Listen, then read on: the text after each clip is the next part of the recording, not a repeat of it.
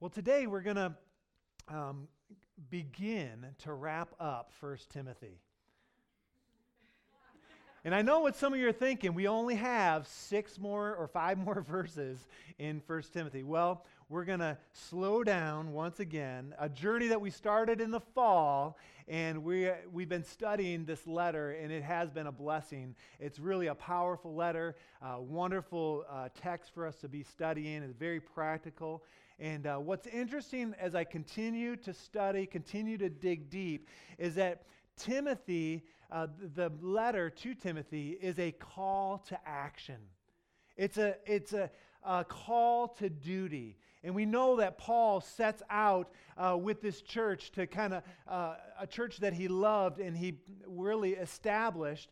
And the church had great roots and great foundation, but the church had drifted and the spiritual life was being affected and there was they went from godliness to ungodly. And, uh, and they, there were a lot of things that uh, we've looked at over these past several months that were encouragements for Timothy to kind of stand up as the young pastor and say, All right, we are going to change this, or this is what we should be doing. And last week, as Pastor Bobby ended his uh, uh message in verse 16, it ends with this amen, this absolute, like, so be it. And then Timothy decides to run his ink a little further. Where it seemed to be a good point to end, the Holy Spirit said, Nope, we're not going to end with this doxology, with this giving glory to God. Instead, we're going to take it from this high point and come back to an action point. And he ends the chapter, he ends the letter, reminding Timothy of his duty. And he wraps up with two more subjects, both revolving around one theme. And the theme for today and next time that we'll meet is how do we handle treasure? And I was thinking about treasure, and I was curious if you can imagine with me what is the most valuable thing that you have ever held in your hands? Or what's the most valuable thing that you've ever placed your hands on or you touched?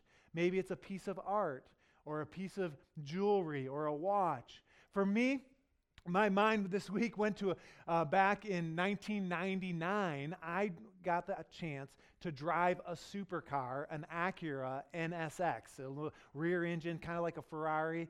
And I got to drive it all over the city of Dayton because Lexus of Dayton, uh, there was a guy that went to our church and, and they had traded one in. And he called me up. He says, You got to come and see this thing. And I said, I got to drive this. And I think it was the most valuable car that I've ever driven. And it was an absolute blast. For some of you, it might be a baseball card that you have held or seen, something valuable. But I think we can all uh, put our minds around holding a newborn baby. That's that. I don't think there's anything that tops that. You handle that treasure with incredible care, don't you? Right? I mean, you don't, I mean, when a newborn baby is handed to you, if the mother will release the baby, right? If that, I mean, that's, that's a big if for some. But I mean, what are they saying? Hold the head, hold it close. Don't do this, don't do that. And, uh, and the less familiar you are, familiar you are with babies, how many, let's just be honest, there's some anxiety. You know, like, hey, I am holding this treasure in my hands. And the same sort of idea that holding a baby, this great treasure, uh, First Timothy ends with handling treasure. And specifically for today, Timothy is talking about handling or holding on to our wealth. And you say, wait a second. Didn't Paul just talk about money just previous to what Pastor Bobby talked about? And I'll say yes, but there's a different purpose here. It's a different focus. Earlier, it was those that were aspiring to be rich. That's what Paul was addressing. And now, Paul is bringing, at the end of this letter, he's saying those who are rich, those who have wealth.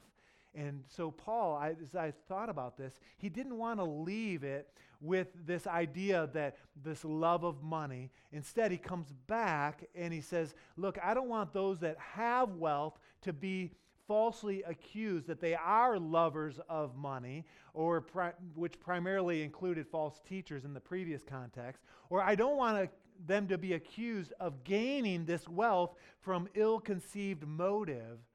And in a city like Ephesus, where the church was planted, which was a prosperous city, there would have certainly been Christians that were attending regularly that had a significant amount of wealth. In fact, in chapter 5, we see the distinction between slaves and masters, and certainly that would have been the case. So, what Paul does, he addresses finances and says, basically, we have got to be very careful with our wealth, with our finances. Now, I want to remind you when we talked about the love of money, we said, look, it's the love of money is the root of all evil. Money is not evil. And it's not wrong to possess wealth. We talked about that as well. This is not on the screen, but Deuteronomy chapter 8, verse 18 says, It is God who gives the ability or the power to get wealth. In 1 Chronicles 29 12, similar idea, both riches and honor come from the Lord. And so we've got to remember, God, uh, He may not want everyone to have wealth. He doesn't want everyone to be a millionaire necessarily. Uh, but we also need to understand that material wealth does not equate to spiritual blessing. Just because someone has wealth doesn't mean that they are being blessed by God. You may have everything with no blessing. Or you could be a person that has very little but completely blessed. You could have everything, but be miserable and rejected even by God.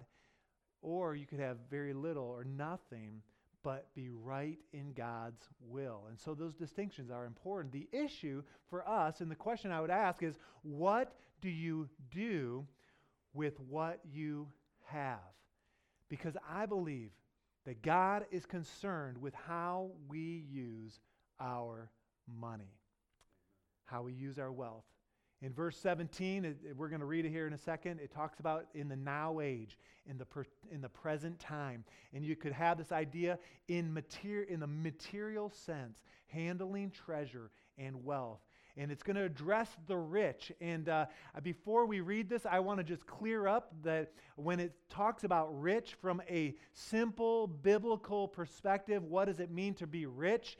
Um, how would you define being rich? It's basically having more than what you need. That's that simple. You are rich if you have more than what you need. And so in verse 8, when it mentions food and clothes of chapter 6 of 1 Timothy, that we should be content if we have the basic needs of food and clothes. If you have those basic necessities, you are rich or have more than that. Let me just take a quick survey. How many of you in the last week or two have thrown away some food in your house that went bad? All right? If that's the case, you are rich. Now, let me ask you this. How many of you have more than one shirt that's hanging in your closet or somewhere in your room? All right, it may not be hanging, but all right, if that's the case, is there anyone here that only has one shirt? Because I will give you this shirt and you will be rich as well. And uh, oh, and by the way, I just noticed, Matt, stand up, man. You got the right color scheme. I see it. And all right, give him a hand. All right, all right. Nice shirt. But that's not your own. Who else? Michelle. Oh, and your mom right next door. Oh, yeah, all right. But those are not the only shirts in your closet, right? We have some choices, don't we? I'm not leaving this shirt color. I, am just, and then I, the next time I wear it, like next spring, because I'm not going to wear it ever again now, um, we can talk about it again. But all right, so the idea is that all of us here are rich. Turn to your neighbor and say, You are rich. All right? All right? Make sure you connect with someone. I didn't, Gladys, you are rich. I didn't I know you look back, but you didn't see. You are rich. And so I want you to say, I'm rich. I'm rich. And you say, well, I after I pay for the house or my rent or I pay for the, the car or all my bills, I have nothing left, right? And I understand that can be the case. I would say you are still rich because you have choices. You have chicken or beef. Not all of us eat just rice and beans all the time. You have more than one set of clothes. How about transportation? Did everyone here today come by motorized vehicle? Did anybody walk today to church? All right, I don't, I don't think so. Not here. No one had to ride their skateboard or their bike, and they, and I would say that if even if that was your basic transportation, you'd be rich. Think about your house where you live. If you've got furniture in it, one pastor said, We have got all these homes, they are furniture stores because you walk in and there's an arrangement of furniture.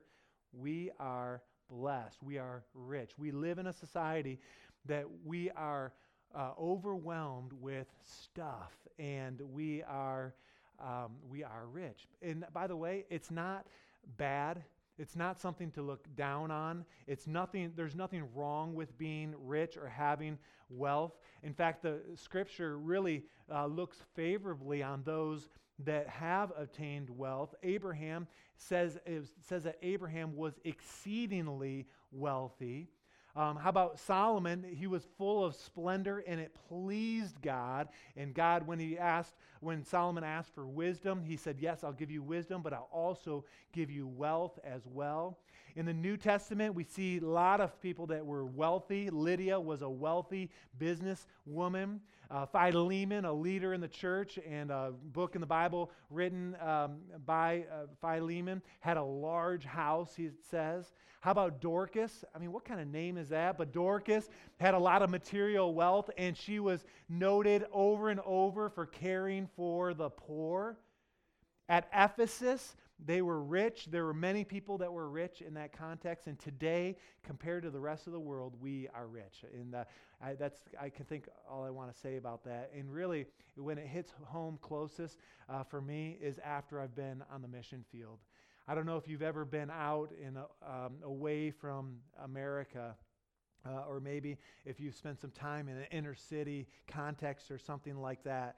Um, I have many, many times come back from a missions trip and said, God, and I look at all the things that I have, and I, I honestly, I'll say things like this God, this is too much. There's just too much. Um, I don't even deserve half of this. And, uh, and so, so I want you with that perspective um, to kind of ha- to look at the verses. Don't dismiss that these verses are for you this morning. They're for me as well. And the text today, as we look at three of the last few verses here in 1 Timothy, we're going to see three criteria in how to handle treasure, how to handle wealth, things to be aware of. And with that, and you're probably already there, but 1 Timothy chapter 6. And let's just stand and honor God's word. We're going to read just three verses here. Um, it's after this great doxology, this big amen, so be it. And then in verse 17, Paul comes back and pens this. He says this Command those who are rich in this present world not to be arrogant, nor to put their hope in wealth, which is so uncertain, but to put their hope in God, who richly provides us with everything for our enjoyment. Verse 18 Command them to do good, to be rich in good deeds, and to be generous and willing to share. In this same way, or in this way, they will lay up treasure for themselves as a firm foundation for the coming age so that they may take hold of the life that is truly life. And that's where we're going to end is this idea of true life. What does that mean? And uh, let's just pray. Lord, I pray that you would honor, be honored by your word today. Lord, that it would speak loud and clear. God, I pray that we would have open hearts and open ears. God, I pray that everything that is said out of my mouth would be your words. And God, I pray that it would not be um, me talking, but it would be you. And Lord, I just pray this for your glory, for your honor. Lead us now in these moments in Jesus' wonderful name. And all God's people said, Amen. Amen. You can be seated this morning. The first criteria to be aware of when it comes to our wealth or handling treasure is this idea that there are dangers to avoid when you have a measure of wealth. When you have wealth, the first danger is this is that we must avoid being conceited, being lofty in our mind, one commentator said, or to be full of pride. Let's look at it in verse 17. It says, Command those who are rich in this world not to be arrogant. That's the word there. To think in a haughty way. We are not to be arrogant about anything, but especially when we have a measure of wealth. When you have a measure of wealth, you may have the temptation to feel superior at times, that you are a cut above. Americans are great at this, aren't we? Uh, thinking that we're better than someone else. We may look down on those that have less. That's certainly a temptation. And what happens is that arrogance turns to pride, and you say, Well, I'm a little smarter than the next door neighbor, or I'm a little wiser, or I'm able to finance a lifestyle different from someone else with by the car I drive, or the house I, where I live, or the vacations that I take. And what happens is the more wealth we end up with, the more that other people will end up serving us, right?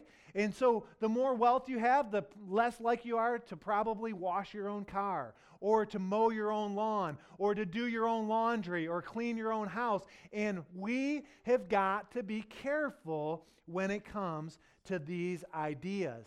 In Proverbs chapter 28, verse 11, it says this It says, A rich man may be wise in his own eyes.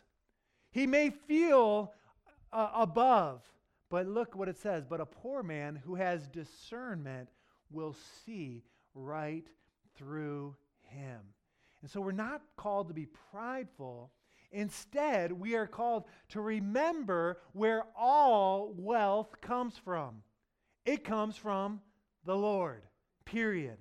You say, well, actually, my great grandma died and she left an inheritance for our family. No, it still came from the Lord. You say, Well, I worked really hard and got an education so I could get a good job. Listen, it all comes from the Lord. Your ability to learn, your ability to work, your ability, your all these things are blessings from God. And what I want you to see here in uh, 1 Timothy is that it is a command. It's not a suggestion. Paul is serious here. It's very practical, it's very positive, as we'll see. But it says, Command those who are rich not to be arrogant. And if Paul were standing here today, I think he would just look at you in the eye and say, Don't be arrogant. Verse 17 continues and he says, Don't be arrogant, nor to put your hope in wealth. And that leads to the second danger is to avoid an overconfidence. Being confident, having too much dependency on your wealth. This is very interesting. Where do you put your trust? Putting your hope in wealth. It goes on to say it is so uncertain.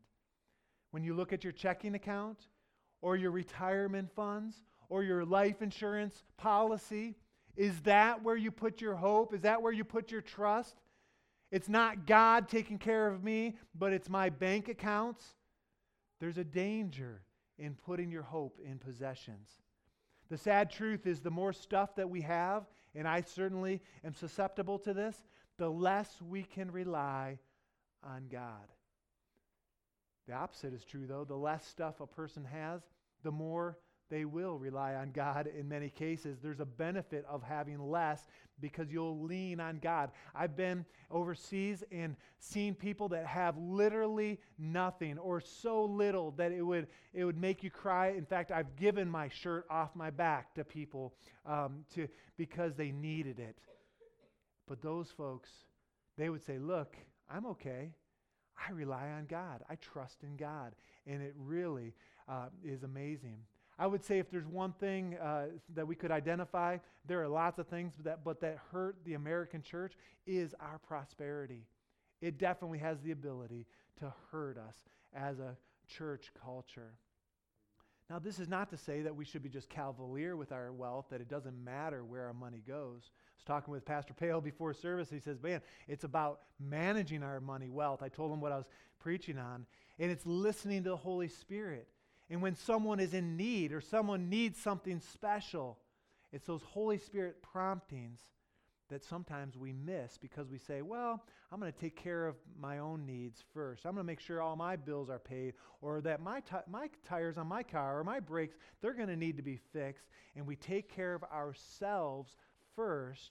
And it's a subtle distinction. But when we make decisions like that after Holy Spirit promptings and we don't follow those, what, what it's saying in many cases is that we're putting our confidence in our own wealth. Or even worse, you say, and I don't have my wallet with me, but a credit card for emergency funds, or saying, you know what, I'm just going to you know, keep that just in case. Listen, God, He's our source. And we need to be careful with how we do that. In Proverbs chapter 23, verse 5, I really like what it says. Proverbs 23, verse 5, it says this it says, Cast but a glance on riches or at riches, and they're gone, as they will surely sprout wings and fly off the, to the sky like an eagle. And some of you have experienced this with the stock market or different things. But the reality is, there is no assurance. There's not one person here, apart from God, that can say, I'm confident. You say, well, my money's invested, it's FDIC approved, federally insured. Listen, things can change overnight.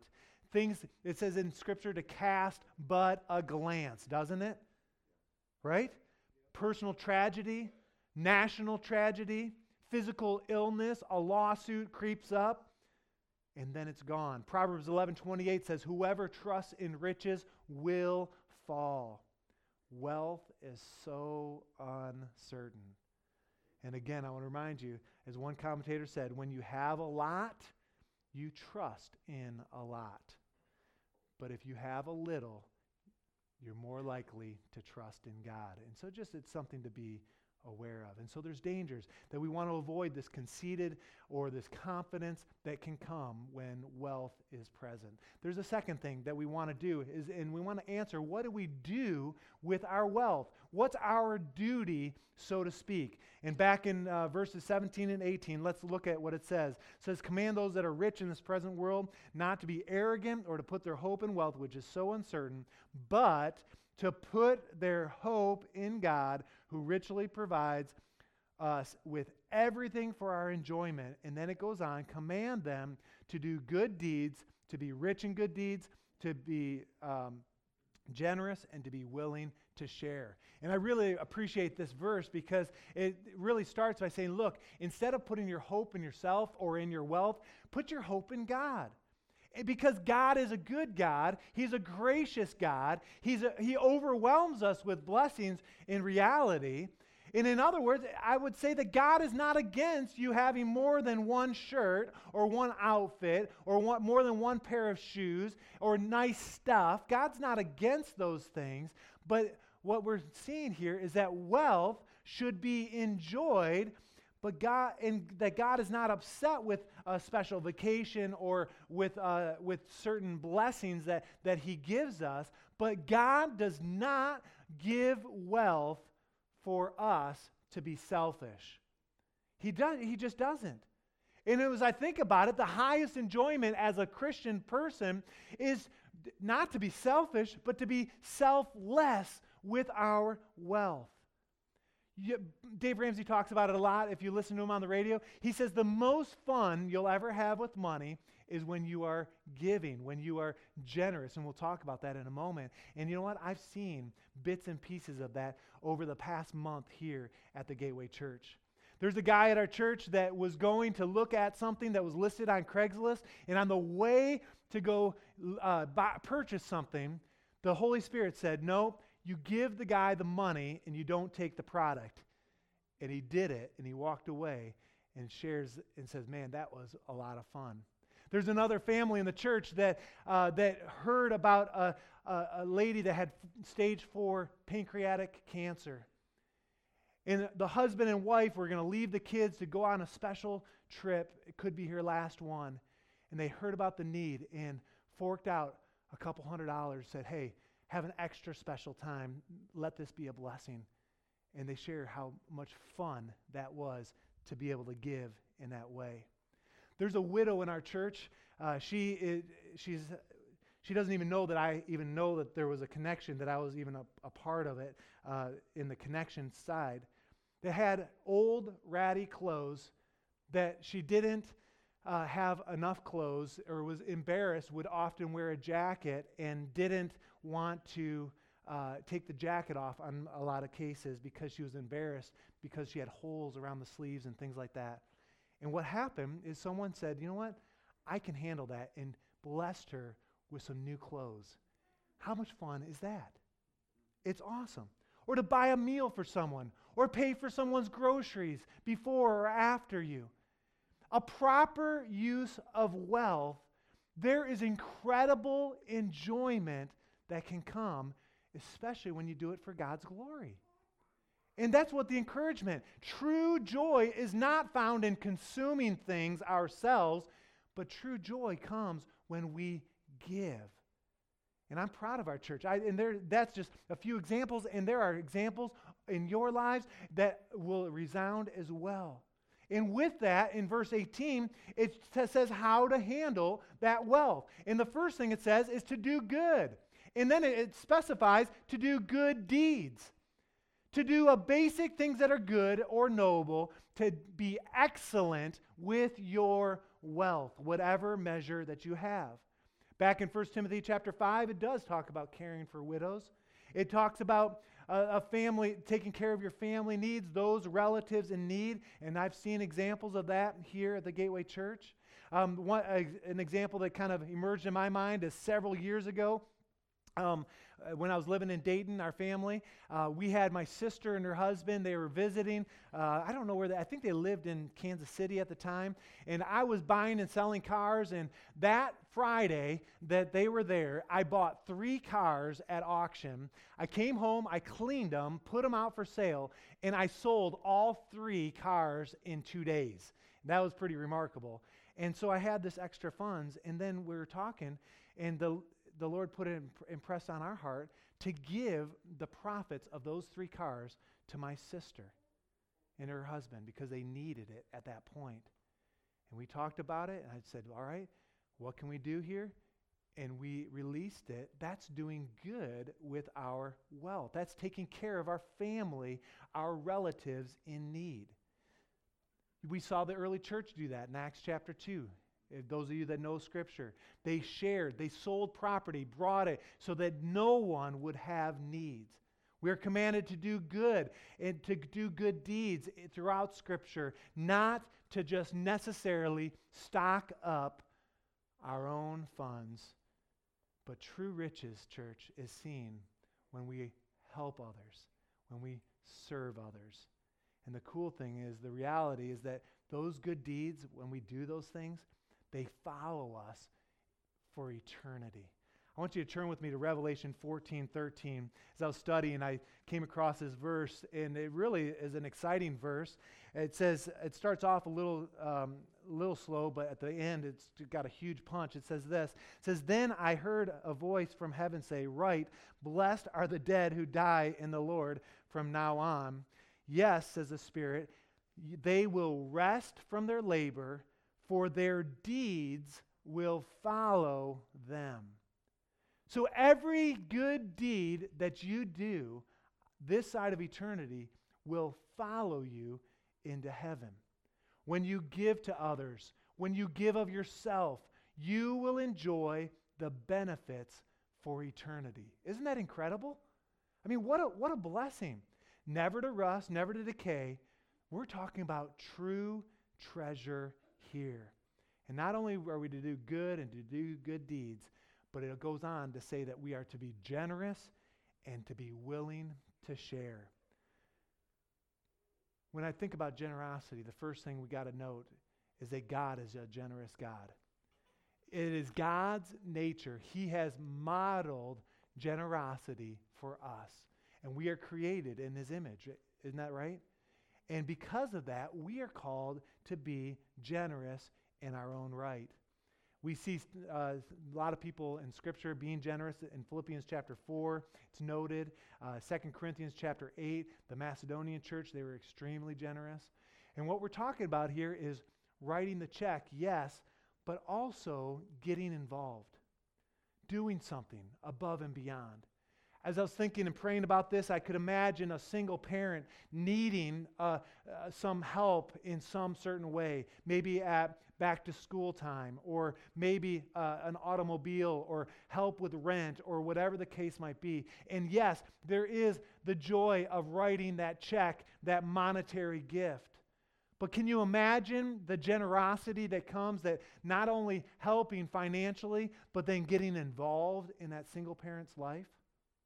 Coming alongside, you say, Well, time, man, yeah, I don't know how I could do it. Well, listen, time is costly, isn't it? Time is money. Mean, you've heard that. But that fellowship, and it's easy to write the check, but sometimes we're called to be generous even with our time, with our ability to get involved in someone's life. What we're talking about here is true treasure. It's reminiscent of Jesus' words in Matthew 6 20 and Luke 18 22. Store up your treasures in heaven. That's what we're called to do. That's what I'm called to do. That's what we are called as a church to do. So when we're handling treasure, when we're handling wealth, we, yes, we need to avoid dangers. We need to understand the duty, what to do with it. But then something else is here in the scripture the development. What happens? Verse 19 kind of captures this. It says this in verse 19 In this way, or as a result, they will lay up treasure for themselves as a firm foundation for the coming age, so that they may take hold of the life that is truly life. And this is where it really gets exciting.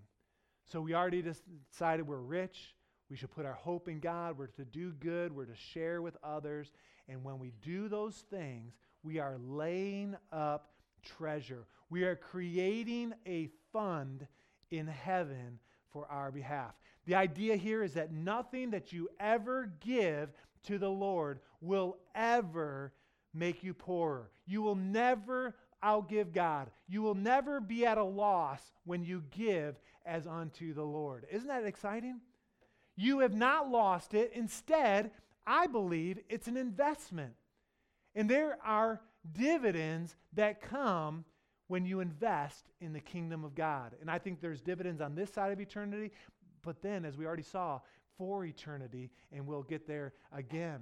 It was a quick story. Uh, a couple weeks ago, uh, Reagan and I were um, at North Point Bible College for a Discover Day, and uh, we had a good time. And I wore a hat. If you've been around uh, other than Sunday mornings, I wear a hat a lot, and uh, I just I, I, like hats, and then I don't have to do my hair either, right? And uh, so th- there's a double benefit.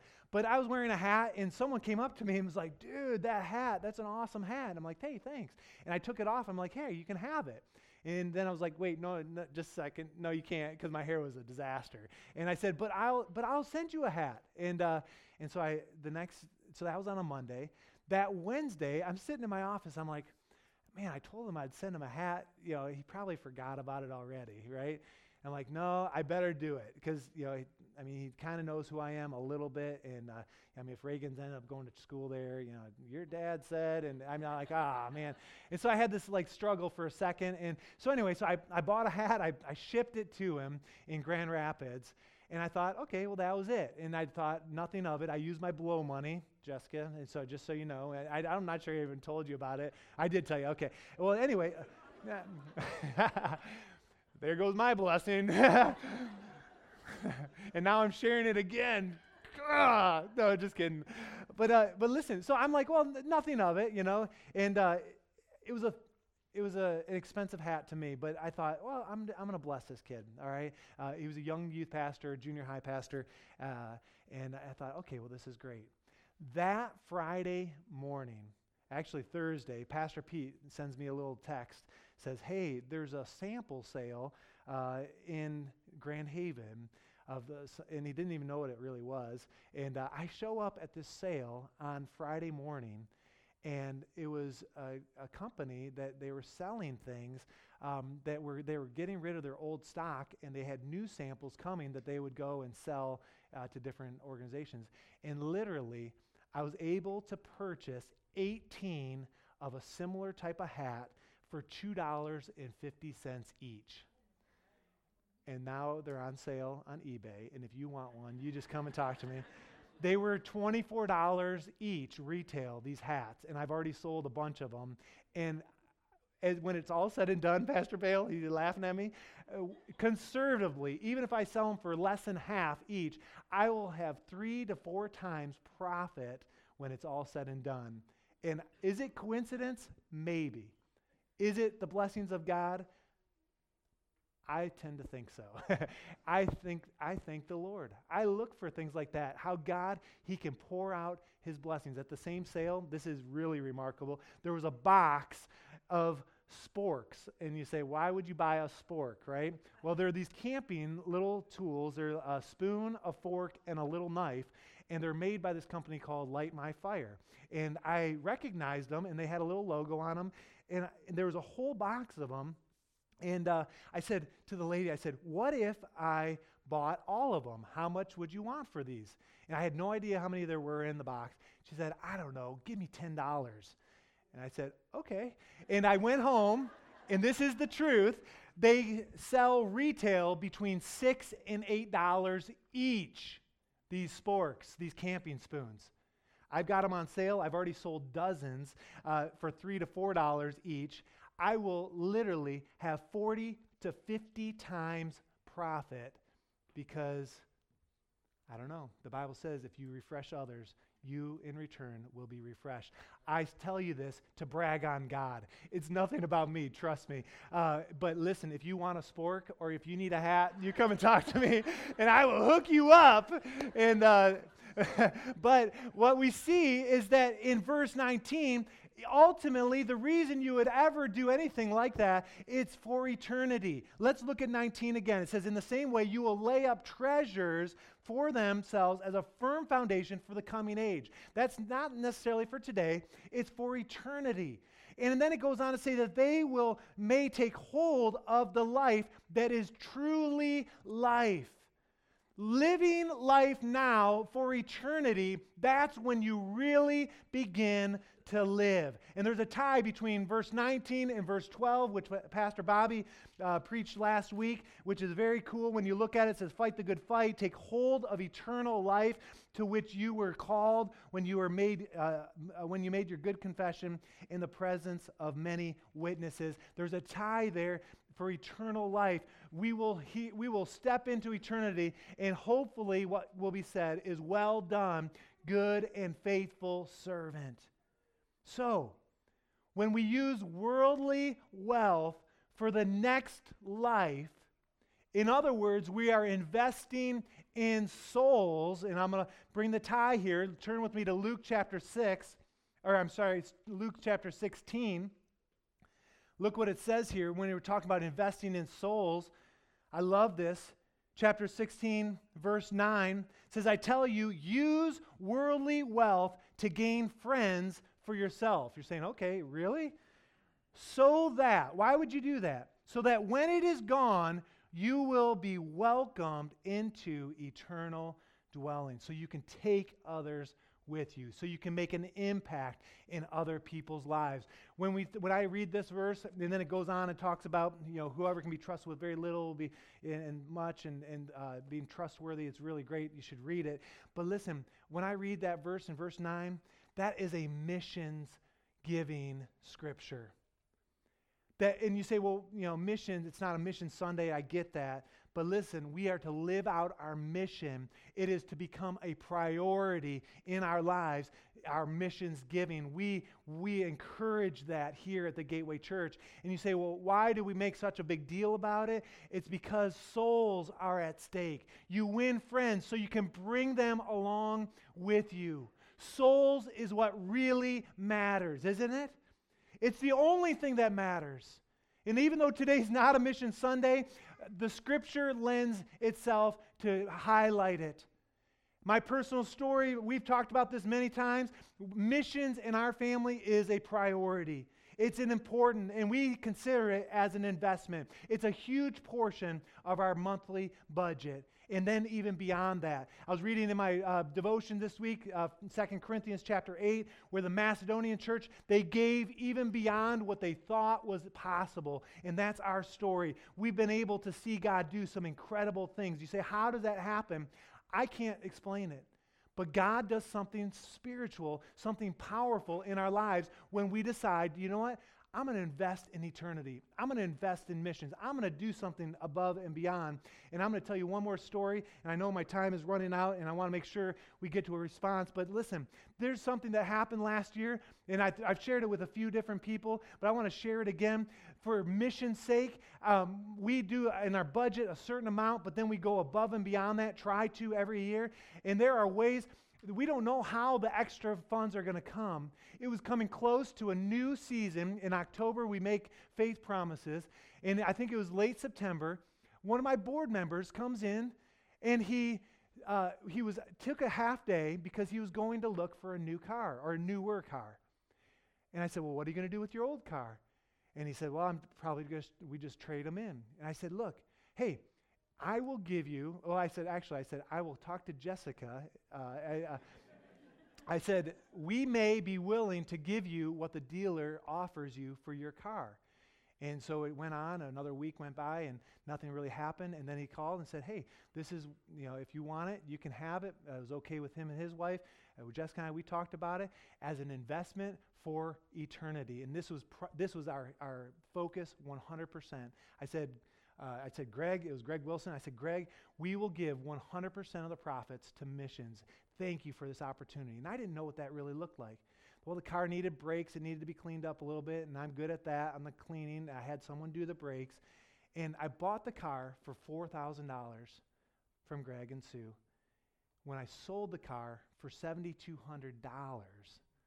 there was an incredible amount, thousands of dollars that went right into missions. It met our missions budget with, within a couple hundred dollars of the extra that we had planned to give.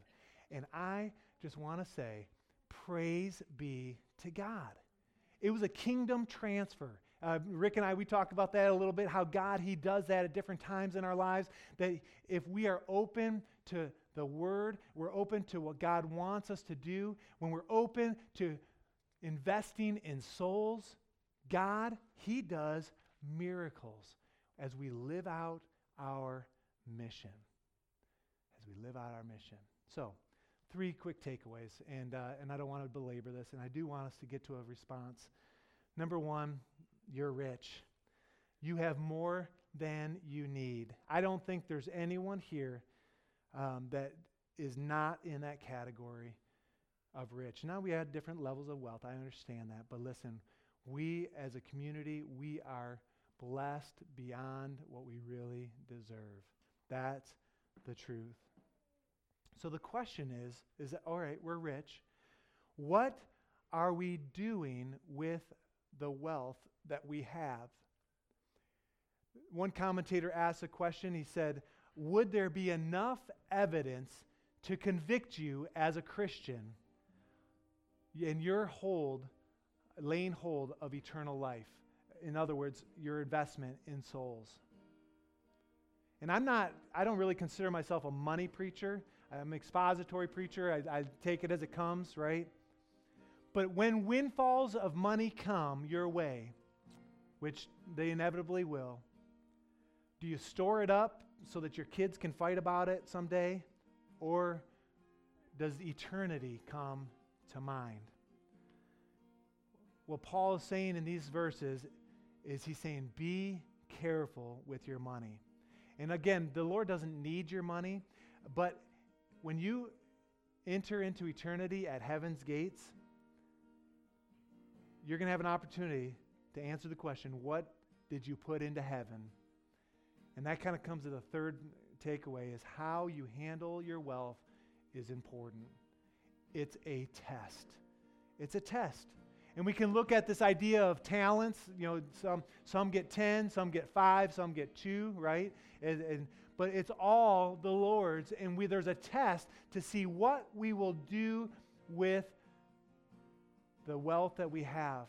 There's a great verse in Scripture that says, Those that can handle worldly wealth will be able to handle spiritual wealth as, all, as well.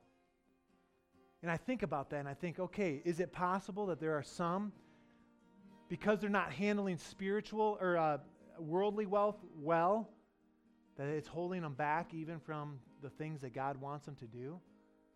And that's kind of scary. But the point is, is that if you're faithful with little, you'll be given little. If you're faithful with a lot, you'll be given more. And my prayer is, according to Scripture, that Jesus, He is coming. He's coming soon. And if that's the case, we are called to give it all, I believe. We are called to invest, eh, which includes our finances. And we can reflect on that and we can say, God, help us to grow as we learn these principles. Let's pray. Lord, I thank you for this morning. I thank you, God, for the clarity of your word. I pray that it would mean something to us today, that we would learn to surrender everything to you, including our finances. But we give you our lives, we give you our every breath for your glory, for your honor. And we pray it in Jesus' name. Amen.